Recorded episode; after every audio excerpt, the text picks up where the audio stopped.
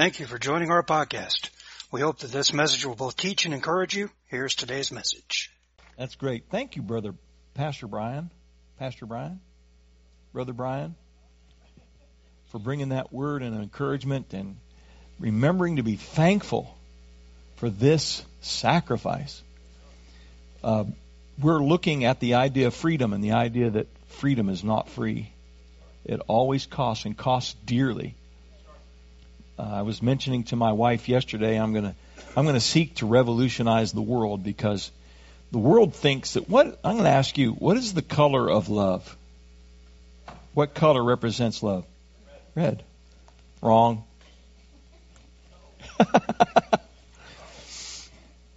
I believe it's green.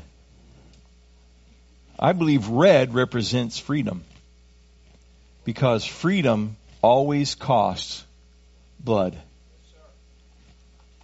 Freedom always costs blood. The red and the white of the stripes, speaking of that cost and human price.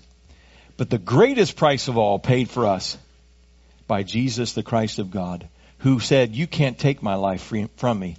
I lay it down. And no greater love has any man than this, but that he lay down his life. Wow. And he did it for his enemies. He did it for his enemies. How many of you have been touched by that sacrifice by Jesus? Amen? Amen. Give the Lord a hand clap of praise and thanks. Something we like to do is brag on people and honor. The scripture says honor, give honor to those who, to whom honor is due. And we have an opportunity to honor and bless and give a gift to do very, two very special people that are part of our congregation this morning. And so I want to invite, uh, first of all, Joel Humphreys to come. And as Joel comes, and you know, you can bring mom and dad if you'd feel better, Joel. I don't. Is, is, is he okay solo? It's up to you, mom and dad. He's, he'll be with Pastor Doug. So, are you okay coming up and standing with me, Joel? Okay, all right. All right, give him a hand. Joel Humphreys. and then if I could have uh, join me Rose Sarah Nill or Rose Flores. We know her by Rose by any other name, right? and so as she comes, we want to brag on these two. And Joel has been part of Brewer High School. I had the pleasure of being at his graduation just a couple years ago and then going to IHOP and eating. Joel loves to go to IHOP and they have a life skills development program there. And what Joel has been involved with is job training. He's been learning how to work in a hospital, how to work in a coffee shop, and uh, how to work in a department store. So he's been learning life skills like that. And aren't you grateful for that and, and thankful that Joel's been applying himself to that? We have been praying for Joel since he was, before he was born. since before he was born. And then he was in part of the Pride program with basic reading skills, housekeeping and cooking skills, especially desserts. How many of you looking forward to a Joel Humphreys dessert? Huh? And so, uh, yes. Now, Rose, if you come over and you scoot over by Pastor Doug a little bit more, Joel. Right over here. Right over here beside me. I won't bite you. In fact, let's get him in the shot. How about that? Stand right here. I'm sorry. I'm just running you everywhere. Stand right here beside me, okay? Now come and stand right beside me here, Rose. And then we, are we in the shot? I'm going to ask the producer. All right, everybody at home, I, I can just imagine Vivian Logan saying, well, Pastor Doug, we can't see him. So, uh, hello, Vivian. We miss you and love you. How many of you miss and love Vivian Logan? Yeah, let her know. They're bringing down the house. And to the rest of you that are watching, this is Rose Flores, and she is a graduate recently from the University of Phoenix. Yeah. Yeah. She received her undergraduate in small business management and entrepreneurship she also learned how to spell entrepreneurship while she was in that class. That was a whole semester, wasn't it?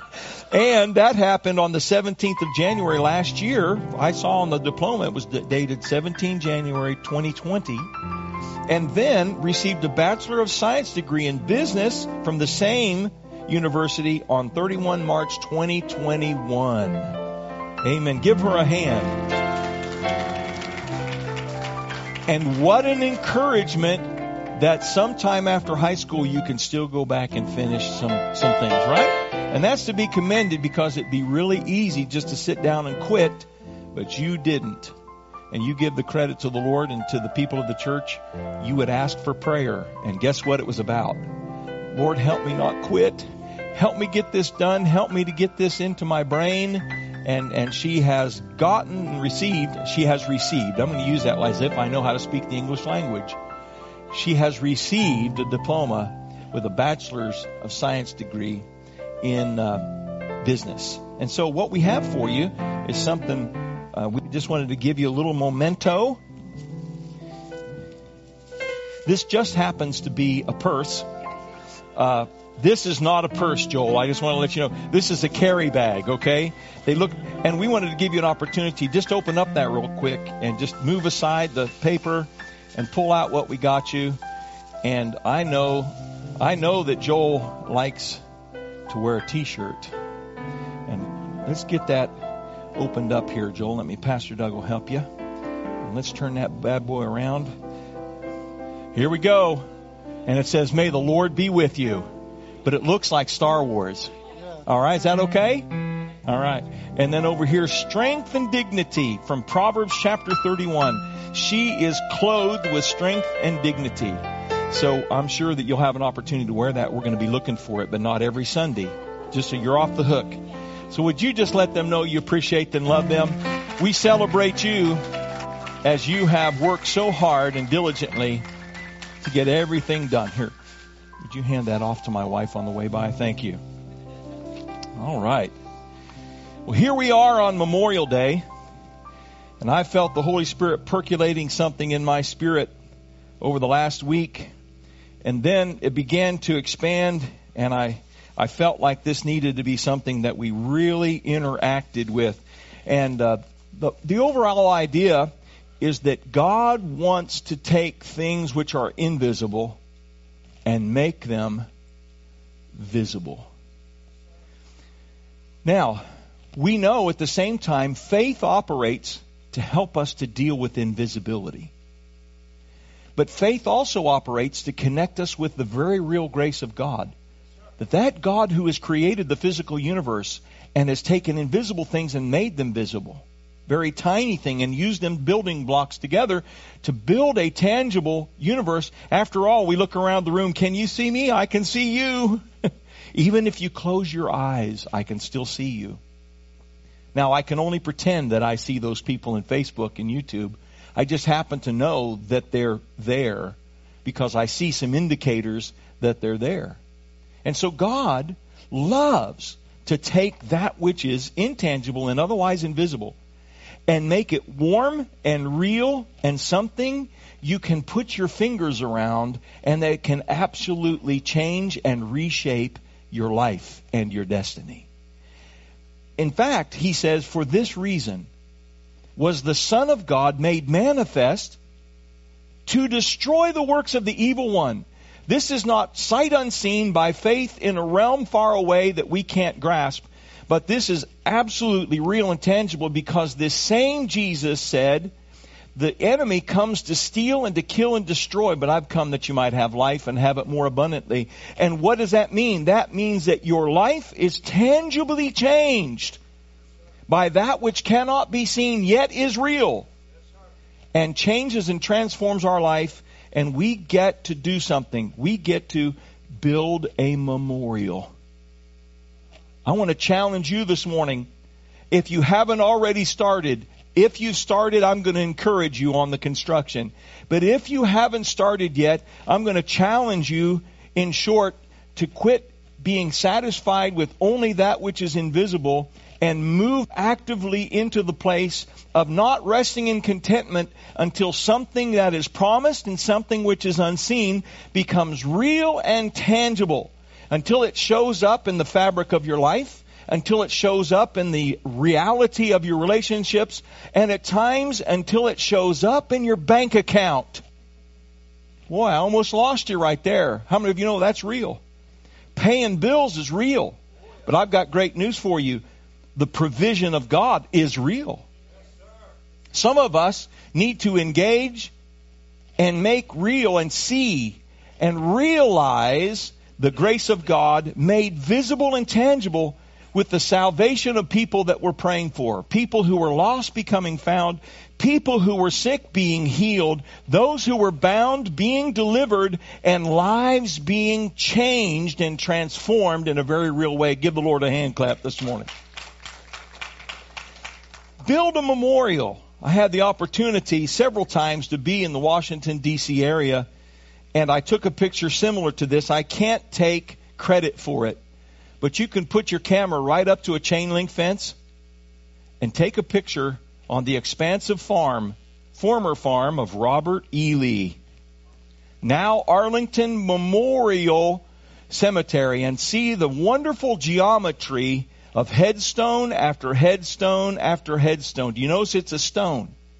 It is a tends to be a very long lasting memorial so that when you look at it, you can see engraved upon it the shortest story ever told, but a powerful one of each one of these marking somebody who was a soldier and fell in battle or had seen battle in later past. In fact, out in this Arlington cemetery, you can find an actor by the name of Lee Marvin. At least his body under a headstone. Large, larger than life great people, people you will never know their name otherwise. You can walk for miles amongst these tombstones. These kind of memorial cemeteries have shown up around the globe. We have one here in Arlington where people are interred to memorialize the fact that they hazarded and risked their lives, their fortunes, and their sacred honor for the sake of the idea that has made real freedom. Something which was spoken of theoretically, then it became very real and realized and enshrined in a constitution and fought for for over 250 years. Right here in this nation. If you walk out to the Washington Mall, you can look and then walk over towards the cherry blossoms. You can see a memorial called the Jefferson Memorial, capturing some of the essential work of Thomas Jefferson, some of his essential thoughts engraved in stone around the circular wall and engraved upon placards about the place to capture something about Thomas Jefferson. You can walk to the western end of the National Mall and see the famous Lincoln Memorial walk into that and see those words engraved that he had given himself. And I can't read it here, it's too small. Neither can you. But some of the famous words of Thomas Jefferson, or Thomas, Abraham Lincoln, and then on the side walls, the famous speech of Gettysburg. Words of the Emancipation Proclamation announcing the release of those enslaved. Why did they build a memorial? Because people tend to forget. People ceased to be mindful, and what they cease to be mindful of slips away from them. God Himself said, Write these words upon the frontlets and upon your wrists and your hands. Put them upon the walls of your house so that you can what? Remember what does God know about his magnificent creation called humanity? That we are notorious at forgetting.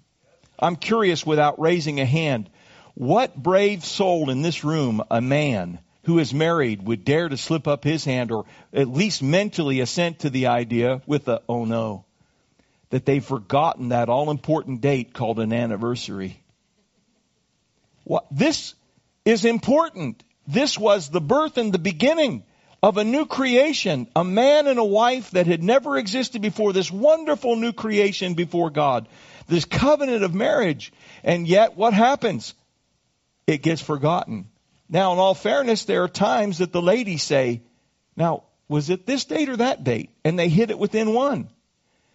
But some of us guys get in trouble because we can't even hit it within the month. And she wonders, What's happened here?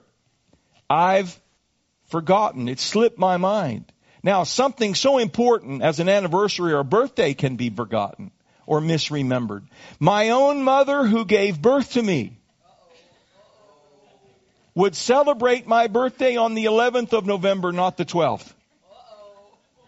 And this OCD guy that has to have everything just right, that can't celebrate Christmas until after the stroke of midnight and the calendar actually changed to 25th of December, uh, that guy sat there at a wonderful party, the biggest party he had ever had, with the bittersweetness of the feeling.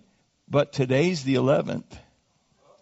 Now, if the one who gave you birth argues with you about what your birthday is, what does that tell you? It can be forgotten. Even the most important days can be forgotten. The most important things can be forgotten. So here's what we need to do. I want to challenge every one of us in this room to be better at building a memorial. Let's every one of us throw ourselves like never before into the task of building a memorial. I'm finding in my own life a transition where for most of my life I have been so focused upon the philosophical, the theological, and the invisibility of God and content to place my faith in Him that I have overlooked the importance of bringing into reality the reality of his nature, his character, and what he wants to do in the physical. I have been utterly content to know what he does with the invisible, but at times I forget what God can do with the life that is physical. What he can do in healing, what he can do in salvation, it's real, it's tangible, and people can observe the change. They all can see it and say, it's real, he's real because I've seen what he's done in your life. And so I'm trying to make a more aggressive connection to the idea that at Vision Church, we do a better job at building memorials that we know that we forget, but that we can look to tangible things to remind us. We can look to people to remind us of His grace. We can look to situations and circumstances, and we can regale our family with what we know about God because of this physical evidence that we have seen. Think about that. Isn't that exciting? To get back to the idea of building a memorial. Right here on this stage, you can see, and the Mr. Producer is going to bring that up for those at home. Otherwise, they'll see me pointing over here aimlessly and wondering what in the world I'm looking at. Maybe it could make them uh, stir them up to uh, do everything they can to get to church, and that's that's great. But meanwhile, we want you to see and be a part this morning, and you might have to go out and dig in your garden in order to fully participate with what we're doing. But right here on this stage, we have a representation. In fact, I can come over here and I can knock on this. This is tangible. This is real. This is heavy. This is a formed concrete block. And right down here are some river stones. These are not potatoes. Some of you are imagining these baked with butter and sour cream and chives, and right beside them perched a wonderful filet mignon. And shame on you, you shouldn't be thinking about lunch, even if Pastor Doug inspires you to, because in just a little while it'll still be breakfast time when we leave. Right? And so here you have, these are not potatoes, these are substantial. These are fit for stoning. These can be lethal. These right here can cause damage. These are real. These are tangible. These are substantial. And God is looking to do something so real and substantial in our life that it will be undeniable to the most skeptical amongst us. That they will look at it and they will realize we can't gainsay that. We can't argue against that because we see it. We see it happening in your life. And then we get to tell people the real stories of the things that seem incredible, but they really happened. And we can look at the evidence and we can tell the story about this is how life was and this was the look on my face and this is how I lived and this was me. Can you believe it? Look at the before picture. Look here. And then we can show the after picture and say, this is after I met Jesus. This is after he healed me. This is after he delivered me. This is after he set me free. This is after he healed our marriage. This is after he showed me how to live. This is, and people will say, you doctored that photograph. You're making that story up. That's just too amazing. Say no.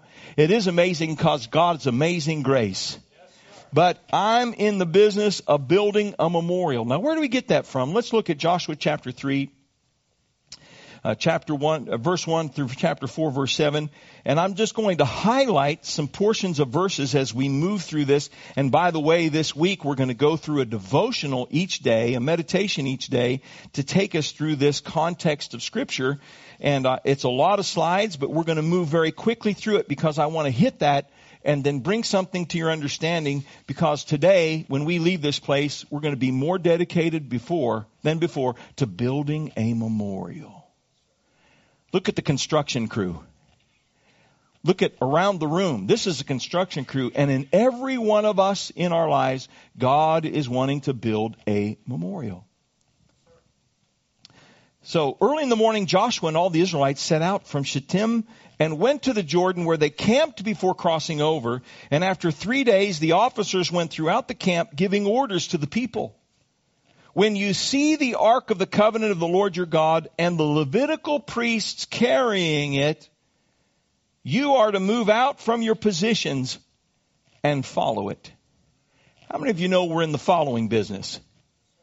God is moving. God is on the move. God is not interested in being static and still.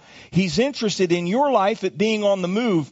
But here's the thing. We tend to be against change. Well, darling, if you're against change, maybe your first prayer needs, Lord, help me to be more comfortable with change. Because one thing, the one who changes not knows that we need to change a lot. Amen? God doesn't need the change. You need the change. It's uncomfortable, but God is here to bring a change. And in order to do that, here's what you need to do. Be willing to move out from your position. You know what we do? We like to take a position that never has to change. Then we get comfortable and we stop moving. That's not what God wants. If we're going to build a memorial, we need to move. In fact, you could argue that that first M in memorial means move. Now don't panic. I don't have an acrostic message for all the letters of memorial. I just am saying it's interesting that move and memorial both begin with M. Then you will know which way to go. Now how many of you'd rather know the way to go than move? God guides moving people. He doesn't guide sitting still people. You gotta get moving. When you start moving, you're going to feel insecure because you're not quite sure where you're going. And God says, that's okay. I like my people to be in that mode.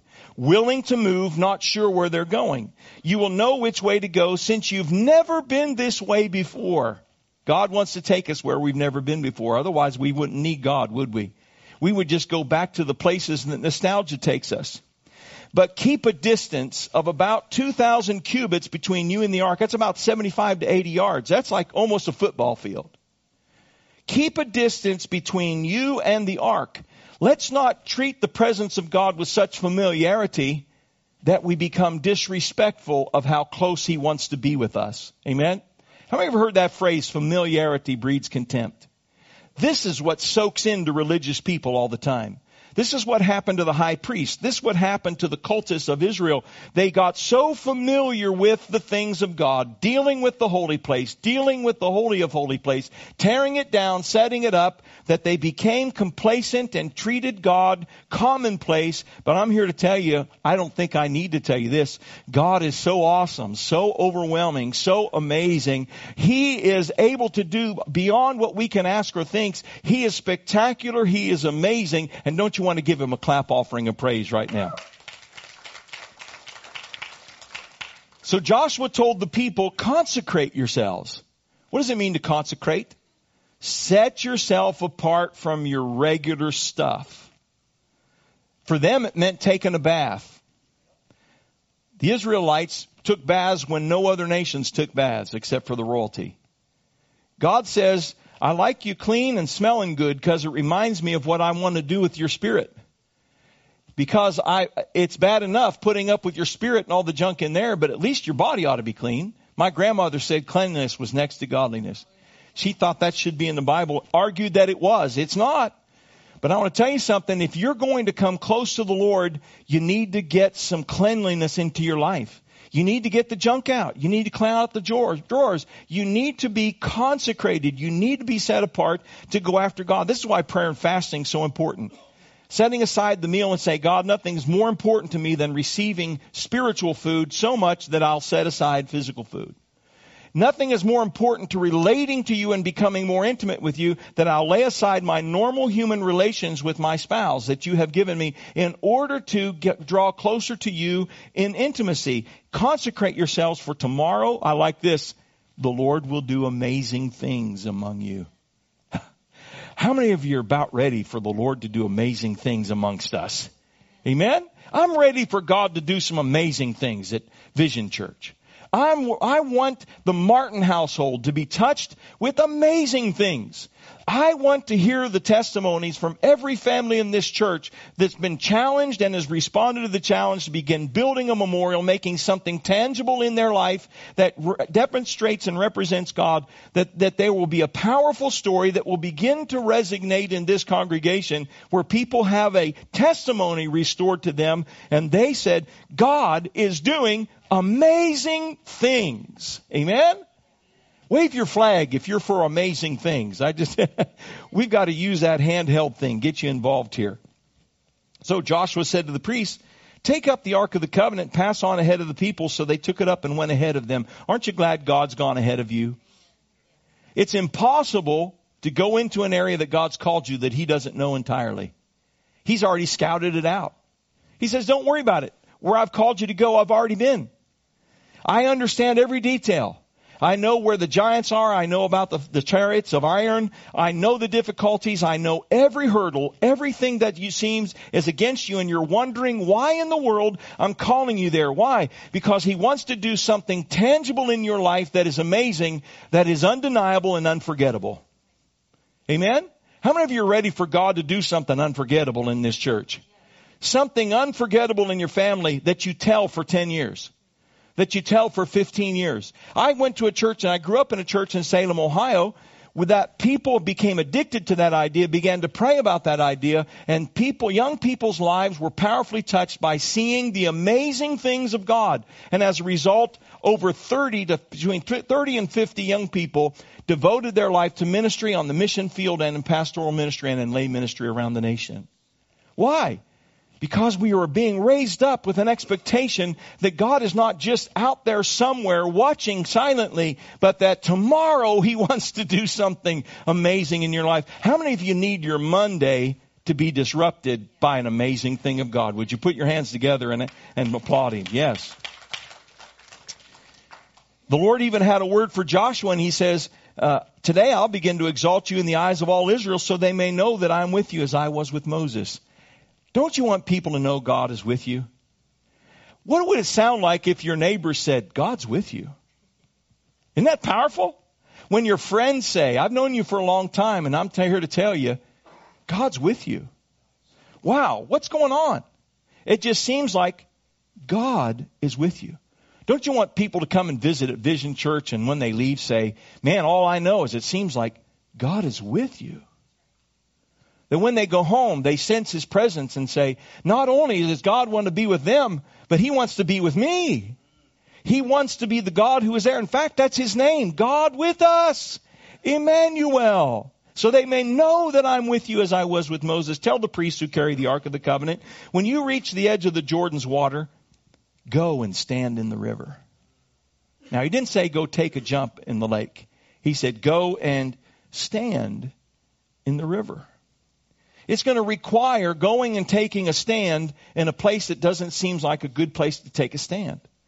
Where should you take a stand? Not on the soft sand of the riverbank. You should take a stand on the rock. You should take a stand on high ground. But you never take a stand in a river. This doesn't work for military conquest. This doesn't work in life. And yet, what does God tell them? Tell the priest to go and stand in the river.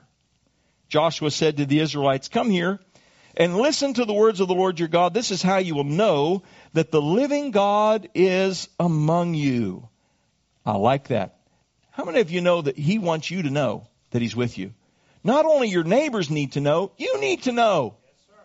You need to get up in the morning with the sense that He's with me. God is with me. He's committed to me. He's covenanted with me. He's there with, my uprising and my going out, my down sitting. He knows my thoughts from afar off according to the 139th Psalm. He gets it. He's with me. He doesn't leave and go. He doesn't come and go. He is camped out. He's committed. He is with me. This is how you will know that the living God is among you. I love one of those statements. I think it was C.S. Lewis that said this. He says, Jesus is not only personified as a lion, but he's not tame. How many of you like that? There seems to be an unpredictability about the living God. How many of you have ever thought that you had it figured out, and then when God did it, did the thing, you found yourself saying this, I know God did it, but boy, I didn't expect that. That's what happens when you serve the living God. When you serve a dead God, He's predictable and He always does it a certain pattern, a certain way, and you know all of His ways, you can write it down and you can boil it down into index cards to coach you. But I'm here to tell you, He has wants to reveal Himself as the living God which means there's a level of unpredictability to him. And when you think he's going to come from the north and does it, he's going to come from the south and do it.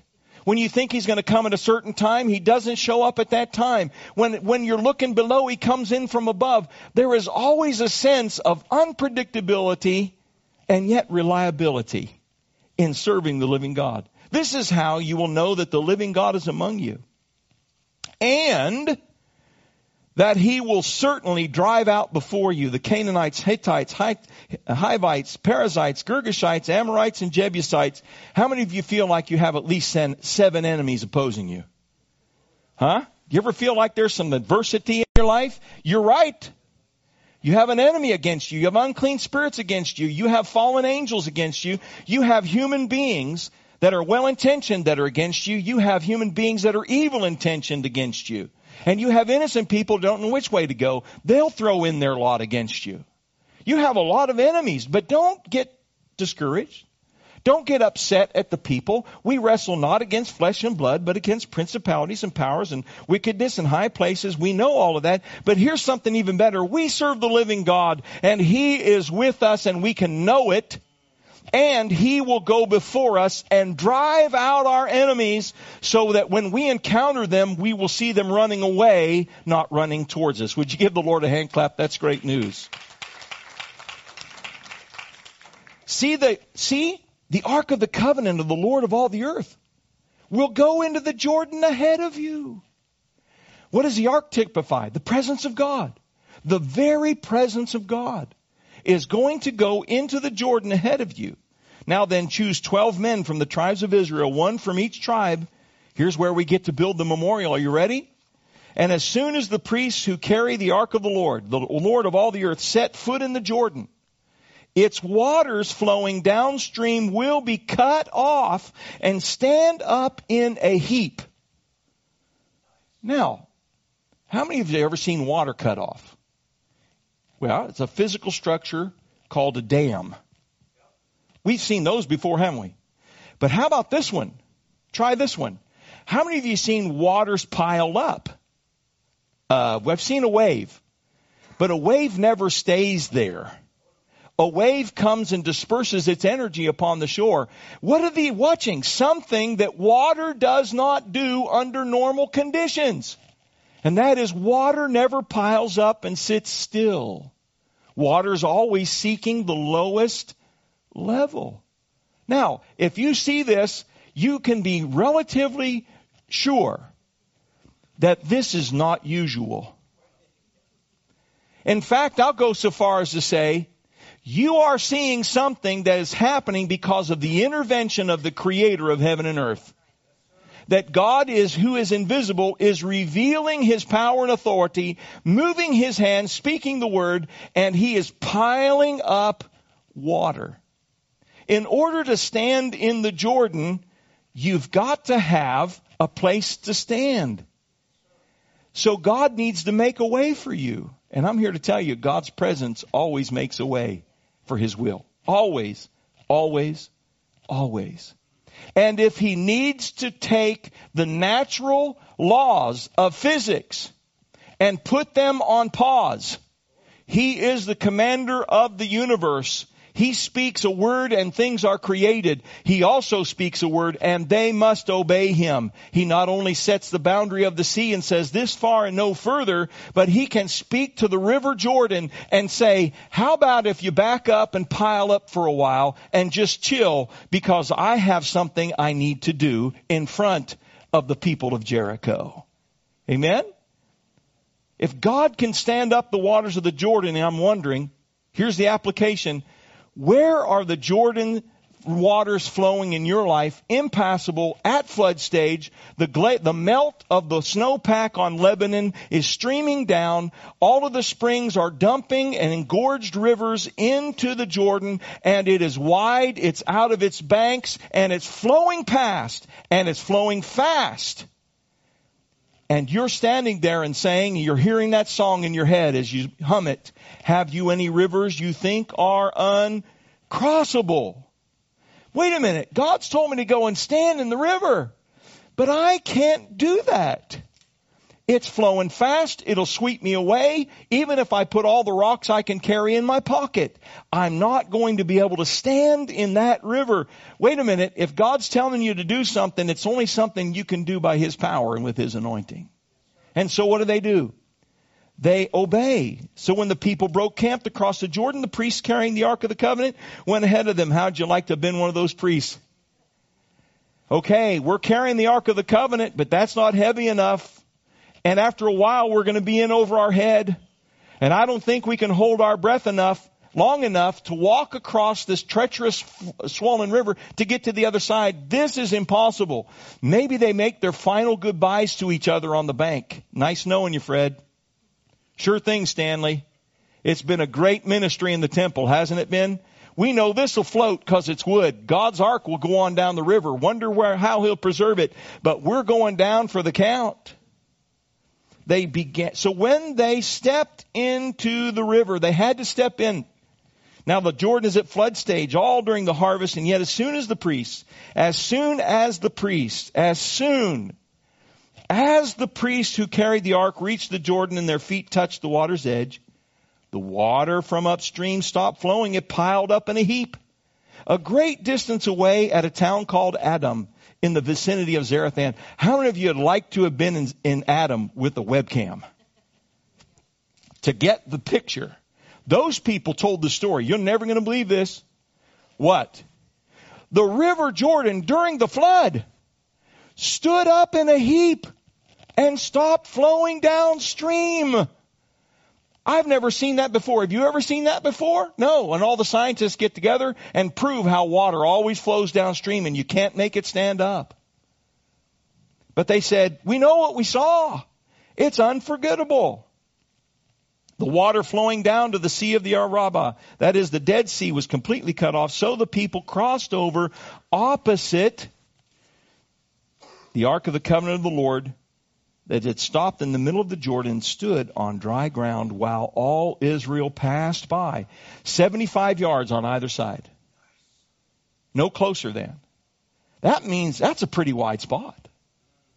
If it's in the middle and it's got to be a 75 yard buffer zone and you've got to get a million, two million, three million people passing by, we're talking about a wide crossing. And they've got to avoid the ark, so they've got to part around that ark by about 75 or 80 yards. That's 150 yards right there. This is astounding. How many of you know God knows how to make a way through a river? Not just a single path, but something shoulder to shoulder that people can move through. And it says, while all Israel passed by until the whole nation had completed the crossing on dry ground. You know, God's not going to bail out on you. He's got the whole enchilada for you, and you need to hang in there with Him because He can bring the whole nation across. So when the whole nation had finished crossing the Jordan, the Lord said to Joshua, bring it in for landing already. Are you ready? Choose 12 men from among the people, one from each tribe, and tell them to take up 12 stones. Guess how many stones are right there in this small, not to scale model? 12. From right where the priests are standing. What are they doing? They've walked into a river and they're standing on a rock. They're standing on a firm foundation in the middle of a river. Take one for each tribe that's represented. Now, there's actually more than 12 tribes. There's specifically 12 tribes that are represented in this carrying of the stones. And carry them over with you and put them down at the place where you stay tonight. And then I'm going to skip forward to slide number 28 to serve as a sign among you in the future. How many of you like signs? Comedian says, here's your sign. What's a sign? It is a tangible, physical reality of that which is understood to be invisible and eternal. And I'm here to tell you something. God is not stingy with his signs. And if what you need is a sign to believe, he'll give it to you. If you need a, a fleece to be wet and then dry, he'll give it to you. His desire is for Tom, like Thomas. He says, Thomas, I want you to believe and no longer be in doubt. And if putting a finger in my side will seal the deal, I'll appear to you and show you my side and I'll show you my hands. And I won't treat you like a redheaded stepson. I'll say it's better to have not seen and yet believe, but I'm here to tell you something else. It's not a curse to need to see something in order to believe. Amen? We need to move into the mode of showing people things that they can tangibly see and appreciate that speaks to them about the reality of God. They struggle with faith, and you struggle with faith, and I struggle with faith. And what is it that I need? I need a sign. I need a breakthrough. I need a miracle. I need a demonstration. And there's a whole group of people that want to say God's done giving demonstrations, and I'm here to say baloney. God has never stopped being willing to give demonstrations. And we live today in a time like never before where people need a tangible demonstration of the reality of God, the love of God, the grace of God, the miraculous power of God, and that they have a reason to entrust their life into the hands of the creator of the universe. Would you give him a hand clap this morning of praise? These stones are to be a memorial to the people of Israel forever. So here's what they do. They come and they see a unique rock, a, unique pile of rocks that doesn't belong there, piled up in an area with a totally different geology. And they look at that, and as kids will do, they'll look and notice a difference. Those are unique and unusual. That's different. Why is that there? And what a beautiful rest of the story. That adult, that uncle, that grandpa, that somebody who's sitting nearby when they ask that question, why is this stack of stones standing here? It's like the rancher said, if I come across a post in the, in my uh, pasture and I find a tortoise sitting on the post, I know he didn't get there by himself. So as we look at this pile of rocks, what do you know? How many of you thought, I guess the wind blew just right and somehow those rocks tumbled in and assembled themselves on the platform? No. You looked at that and said, I wonder who put those there and I wonder why they're there. Got you curious, didn't I? Now you're asking the question, what is that, Pastor Doug? Why, that is a representation of a memorial. That in the land of Israel, just west of the bank of the Jordan, that stack stood. Men, strong men had put it on their shoulder, maybe 80 pound rocks, large. They had grunted and sweated and strained and pulled those rocks from the middle of the Jordan and put it where they camped that night. They had to go, that wasn't on the banks, it was further inland and they built that so that kids would look at it. So others that later didn't see the waters piled up and crossing would look and start the conversation by saying, what is that? That's different. That's unique. Why is that there? And that gives us the perfect opening to say, we walked across that Jordan River on dry ground because God opened up the river. It was football fields wide. They didn't even know what a football field was then. That would have really made them a prophet, wouldn't it? And they took those rocks that belong in the middle of that river and put it up on the land. And this is a reminder that God can do anything. This is the reminder that if he has to open up a river to give you a foundation to stand on, he will. This says that he will move heaven and earth in order to affirm to you his grace, his love, and his strength. That if you will trust in his presence and follow where he leads, you're going to see some things that'll give you some stories to tell. You're going to have some tangible evidence of the grace of God and the miraculous power of God. And so, they took one from each tribe. Those had been testimonies in the life of Leah, Bilhah, Zilpah, and Rachel. And they named those boys names like son. Hear, God hears me. Praise, I lift the praise to God. God has judged between me and an enemy. I have wrestled with the Lord and I've wrestled with circumstances. How many of you feel like you're wrestling? Another name was, meant the favor of God. To live in a fog. Now how many of you had brain fog? How many of you are ready for a different fog? How about the favor of God? And say, I can't explain it, but things have just been working so well in my life. Throw your hands up and say, thank God. I have realized something. God has done something tangible in my life and has expressed His favor in such a way that touches my family, our relationships, our home, our pets, and our bank account. Would you give the Lord a hand clap? The favor of God. How about happiness? When the joy of the Lord, which is your strength, is restored to you. How about a return?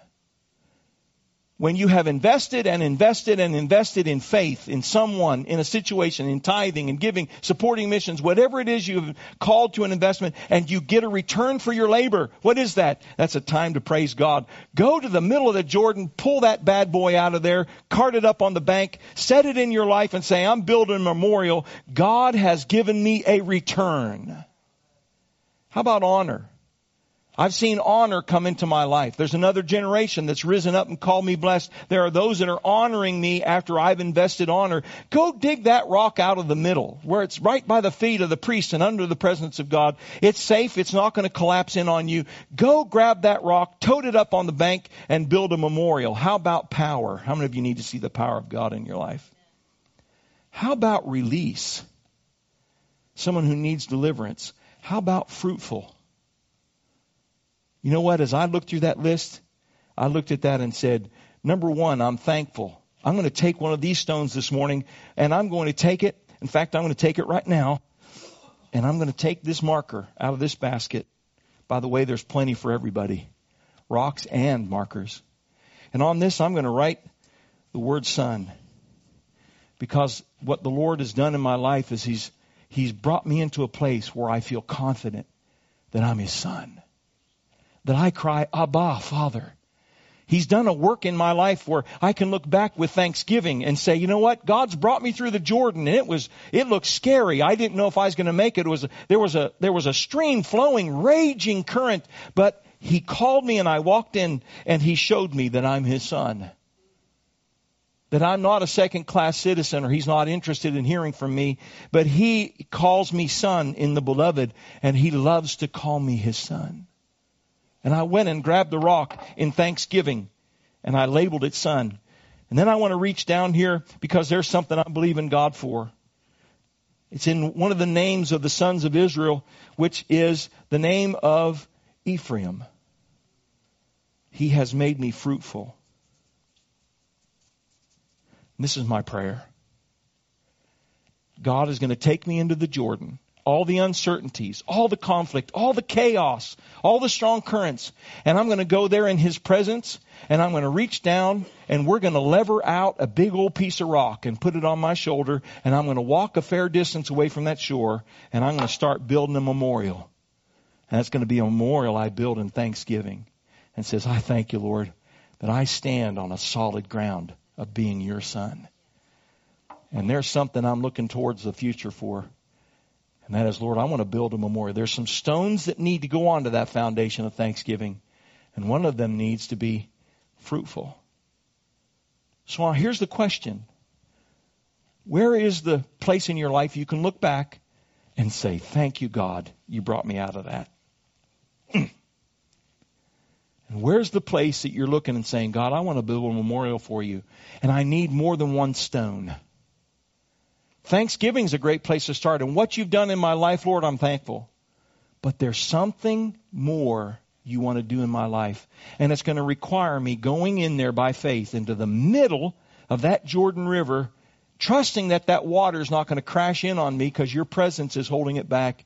And I'm going to lever out a rock. And with your help and with your grace, we're going to get this done. And I'm going to have a tangible expression in my life of fruitfulness. I'm going to have a deliverance. I'm going to see relationships rebuilt in my life. I'm going to see something happen in my family. I'm going to see something happen in my church. Vision Church has got to be fruitful. Vision Church has got to move into a place of planting seed and watering and harvesting. We have got to have a harvest at Vision Church. We've got to have fruitfulness. And it's going to require. Then when we do that, what is it? Building a memorial. The people can walk and look at that stack of stones in our life and we say, oh, they're just stones. Oh no. How'd they get there?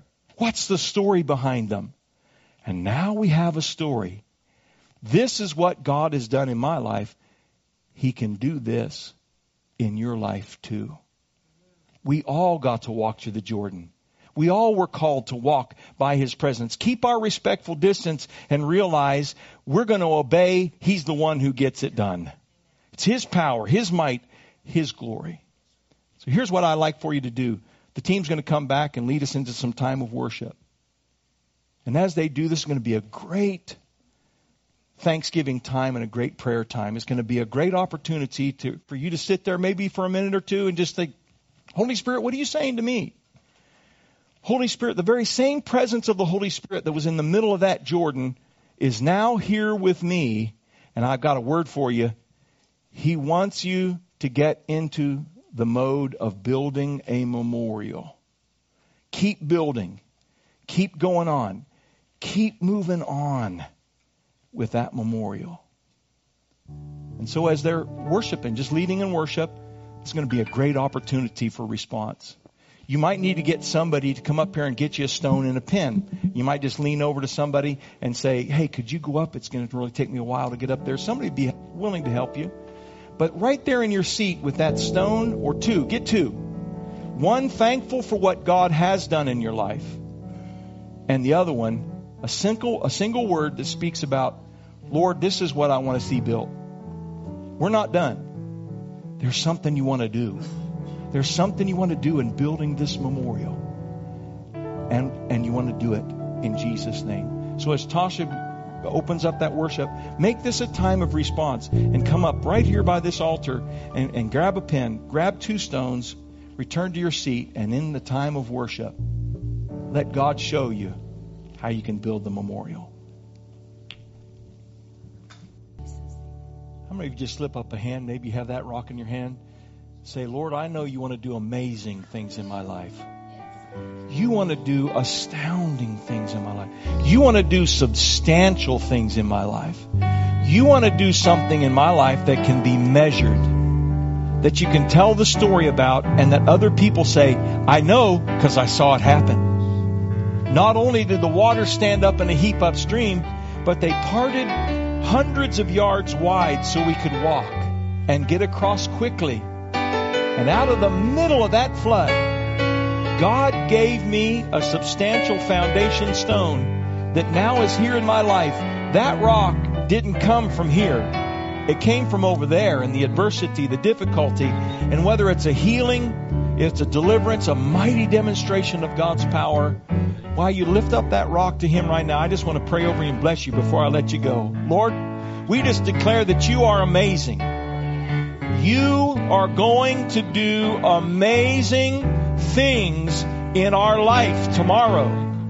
You're going to do amazing things, substantial things, physical things, real things, things that can be measured, things that we can put our fingers around, things that we can put our hands around, not just theoretical things, not things in the sweet by and by, but you're going to do things to express yourself in the here and now. You're going to do it in our individual lives, and you're going to do it in the life of Vision Church of the Assemblies of God in Lake Worth, Texas. Lord, you are going to bring bounty, you're going to bring fruitfulness, you're going to bring provision out of the spirit of thanksgiving and joy and trust and walking with you, Lord.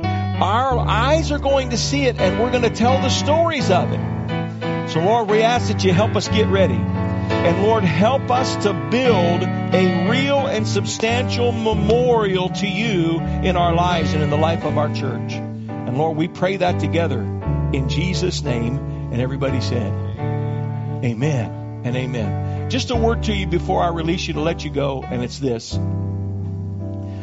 At least for the next month or so, we're going to have some praise and worship in the beginning and communion in the middle through the service and have a time of worship at the end. And here's what this is for. Because we want to make more real the grace of God in our life, even in the context of our experience in the service.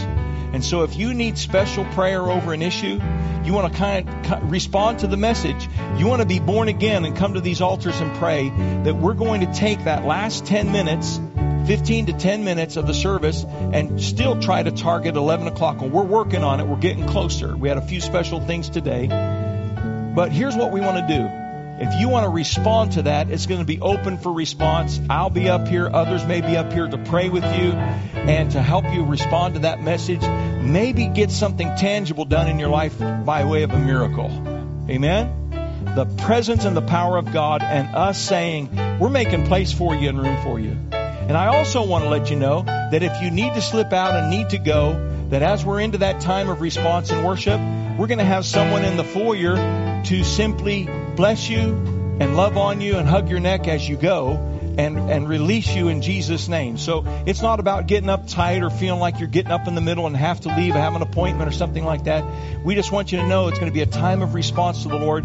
And at that time, if you need to go, then you'll be released and someone will be there to hug on the necks of our visitors and make connection with them. And that's what we're going to be doing. I just wanted to let you know what's up, especially during this summer as we're just going to try this out and test this out. But here's the objective to really consecrate ourselves and really make time and place for the Holy Spirit to take what He's trying to speak to us in our praise and our worship and in our preaching and actually what do you know? Respond to it. Isn't that great?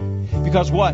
God wants to do something tangible and real in your life that you can carry outside these doors and build a memorial with and make the difference in somebody else's lives. Amen? So, Lord, bless you. As you stand to your feet, I just want to say this grace and peace and abundance upon you. And go in the presence and the knowledge of the presence of God and go with the expectation that He wants to do something tomorrow in my life. That is amazing. Everybody say amazing. And with that, I say the Lord bless you. Grace and peace as you go.